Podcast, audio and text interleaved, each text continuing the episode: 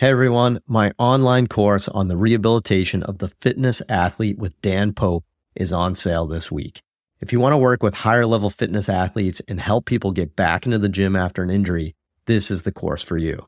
Head to mikereinold.com slash fit athlete to learn more and sign up this week. On this episode of the Ask Mike Reinold Show, we talk about measuring Q angles, strengthening to lengthen, and how important our grades are in physical therapy school. The Ask Mike Reinold Show. Helping people feel better, move better, and perform better.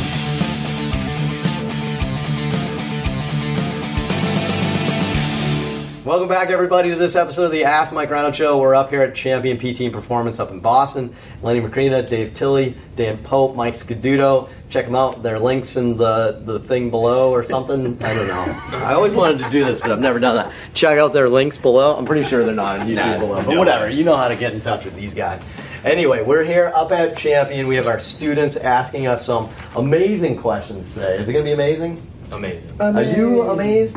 Not yet. Logan Genghis Khan is amazed from Wash U, right? We have Tally Ho, Zach Tally Ho. Did I stop pr- saying your first name and just calling you Yeah, Tally you Ho? just- just- just- just be Tally Ho. That's right, I forgot. Zach Tally Ho from Regis University. All right, what do we got, guys? Let's get some questions in. All right, we got Richard from Brooklyn. Hey, folks. As always, great content. Oh, Richard, what's happening? The best reader of all time, Logan, right here. I am currently knee deep in your online knee seminar. Whoa! Was that intentional, Richard? Good one, right. Richard. I'm up to my shoulders with the other one. That was cool. Good stuff so far. How often do you rely on measuring Q angle for determining patellar tracking issues? Have you seen many cases where a more vertical VMO insertion, less than 50 degrees, has played a significant role in patellar tracking? Len, do you measure Q angle? Um, not often, but sometimes. I notice in the discuss. So I monitor the, the discussion boards that we have at onlinekneeseminar.com, and I see there's a, a lot of discussion of this concept. And either we spoke about it a lot, which I don't think so, or it just opened people's eyes to a new concept. I don't know.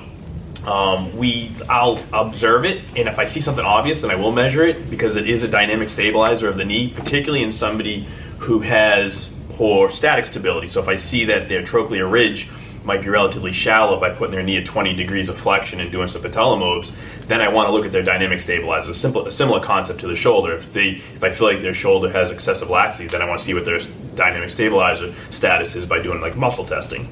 So I will observe it, and I have measured it previously. Um, what I can't change that. That's a surgical thing to have to do like a proximal realignment. But I think it should be noted that it might be contributing to their uh, patella mobility or patella instability, if we want to call it that. And I'd say there's two things. There's a static Q angle and a dynamic Q angle, right? So I would say I observe Q angle statically on the table. I, I don't know if I've actually gone and measured it with a goniometer recently. I just I don't know if that number is relevant, if it does anything to us clinically.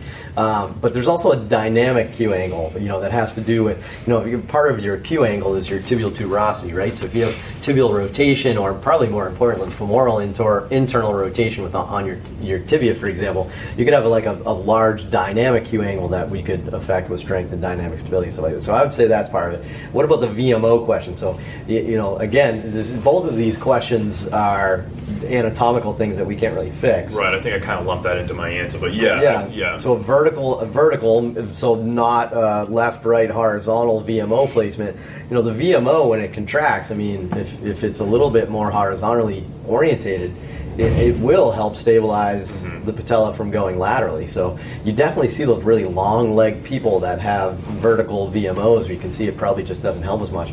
But again, I mean, it's is it something you measure, Len, or is it something you just note and? I you know? observe. I haven't measured it a lot. I have measured it in the past as like, uh, okay, I, it looks obviously uh, more vertical than horizontal. So let me just note it. Um, but again, it's not going to affect what uh, much I can do. I'm just going to work on strengthening essentially and some education and maybe some bracing, so to speak, if we want to go that down that road. But uh, I think it's just noted. Nice, awesome, Charlie Ho. Jennifer from Saskatoon, Canada. Hey, Mike and friends. I commute to work and listen to your podcast while driving, and I love them. I was wondering if you could talk about strengthening to lengthen. Do you usually prefer strength for length, stretches, or both, and why? Pope is all This has got over. Dan Pope Pope is all over salivating. Strength and the lengthen, baby. I, that's such a cool. That's So a Tim Tyler thing, right, for his hamstrings. Um, I'm guessing they're talking about range of motion, though, just building mobility through eccentrics. I think eccentrics are awesome because, um, for one, there, there's a lot of research to show that eccentrics are going to help to lengthen a muscle, which is great. Um, they're underutilized. People love foam rolling. I think foam rolling is fine too, but eccentrics can accomplish two things at once. So if you have someone who's trying to build, let's say, hamstring mobility, and are also trying to get uh, a bit stronger for something like Olympic weightlifting, because I see a lot of Olympic weightlifters, I'll do a lot of uh, RDLs or eccentric um, RDLs. Uh, in some of the literature, it's not purely uh, eccentric exercises that are being used to build more mobility. So they'll use something like an RDL to slow lower, as opposed to going like maximal lift on a, an RDL and then trying to have someone concentrically help you back up and then right back down again. So a lot of it's just kind of the, the slow lowering phase. Um, but I add that to uh, a lot of the, um, the programs that I have for, for athletes. I'll usually do some type of soft tissue intervention, uh, whether that's a foam roll or like a lacrosse ball, followed up by good old stretching because there's lots of research to show that helps to lengthen tissue. And I try to do some sort of reinforcement with uh, an eccentric exercise, which is going to be great because we're working on technique, we're working on strength, and we're building range of motion simultaneously. So if you talk about a lot of bang for your buck, that's about as good as it gets. Hat trick. Yeah. So, so is your key to, to work eccentrics to the end range of their available motion? Generally, um, I've looked through a bunch of research papers, and that's that's generally what the uh, the idea is. They're going about as far as you potentially can go in your range of motion, and come right back up again. Uh, again, it's, it's pretty different based on the, uh, the body part, but I've seen a lot of uh, calf and uh, hamstring um, eccentrics, and that's what they do generally. Something like an RDL uh, or some like leg lowering stuff with bands. It's it's a lot, a lot of times it's not a lot of load, and sometimes it is. Sometimes they'll load up something like a Romanian deadlift, um, but it does tend to, tend to be beneficial for these athletes. Nice, awesome, sweet. Logan, one more. Good. Uh, we got Dana from Oakland, California. Hey, Mike and crew, I'm a big fan of the podcast. Been tuning in for over a year now. I just started my DPT and I wanted to ask your thoughts regarding the importance of grades in PT school. Do you think a student who has passed his or her coursework and uses their free time getting involved, doing research, or pursuing other hobbies sets himself up for more success as a new grad than a PT student who earns straight A's and mostly lives in the library? I want to stand out, but I'm wondering if my time would be better spent on things that will eventually make me a more effective PT. Oakland, California, Tower Power, great band. That's a, that's a good question. I like that. what you you want to all? Sh- Yeah. you all right? No, yeah.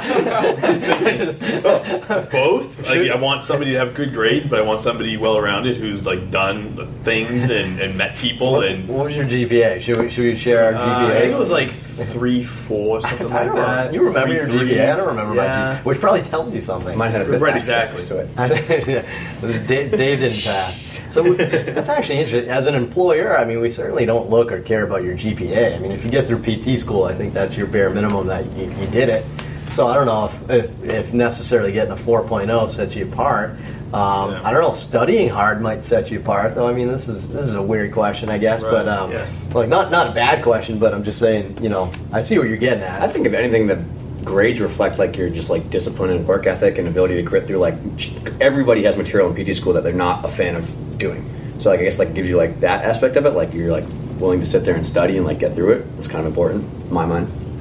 I don't know if you're coming at it from the perspective that I came at it initially. Um, initially, when I was going to PT school, I, I feel like I was a little bit cocky. It's kind of a mistake that I made, just because I came from a strength and conditioning background. And then when I was asking all my professors about some of the guys who I thought were heroes in the field, like kind of a Stu McGill or Shirley Sahrmann, um, they were very, very big in the PT world too, but even more so sometimes in the strength conditioning realm. And uh, I was super excited about learning from all these different people, right? And what I found out over time is I just didn't have a great hold of the foundations. I was like, holy crap, I really need to, to hammer the most important things. And over time, I get a little bit more fancy. Um, and what I ended up doing is probably a little bit of both. But I just remember going back and like, man, I really need to, to learn the foundations. I need to make sure I have a good hand of the uh, the anatomy, uh, biomechanics, what the most recent literature is saying before I got fancy and started to learn in these these different realms. So that was my own bit of a mistake I think I made early on. Yeah, I can see that. I mean, I, I I'll admittedly, I don't, I have no idea what my GPA was. I'm sure it was in the 30s. Um, it wasn't a four. I mean, I always consider myself kind of like a three kind of guy. I'm sure it was higher than that, but like, like I don't know. I never, uh, I, I know what you're getting at. I never tried to get a 4.0. Like, I just, I was always, you know, I was just a nice, calm level guy. I was never the guy that was like obsessive about a 4.0. I was totally fine with if I got a 90 on a test, for example, right? But I mean, a couple things to think about. I mean, one is if you're three out of four. I mean, are you are you, are you comfortable saying you only know 75 percent of the material that you uh, you know potentially should know coming out of PT school? And I think that the thing we always hit about uh, now, and I hope you're not getting to this here, is that we all the students, or I shouldn't say all the students, these guys are fine. So, but we're seeing a lot of students come out and they have these these uh, predisposed opinions, and they're really getting caught up in these systems and stuff like that. And they have no idea how to be a physical therapist. They don't know how to treat a joint. They don't know how to the basics of physical therapy, but they know all about how to assess my breathing patterns, which just is blowing my mind. Get you know, it? It's it's it's there's I'm, it's I'm knee deep in uh, just blowing my mind that but we're losing sight of the fact every PT student wants to spend extra time learning the other stuff, thinking they're too good to get to master the basics and there's better stuff out there. But if you don't master the basics, you're just you're just missing out. You know, I don't know. That's that's what I would. Mike, you're a new grad, relatively. What was your uh, thought on that? Ooh, I was definitely a middle of the road kind of student. Uh, what, what does that mean? Like you a guys, 2.0? you guys can imagine. No, like, uh, like mid threes, but like there are a ton of people ahead of me in my class, uh, no doubt. And um, I think I put in a, a lot of work in PT school, but I also did a lot of other stuff outside of studying for PT school. That I think kind of helped me even more. Like um, I became a personal trainer, like worked as a personal trainer. I think that develops like that interpersonal skill.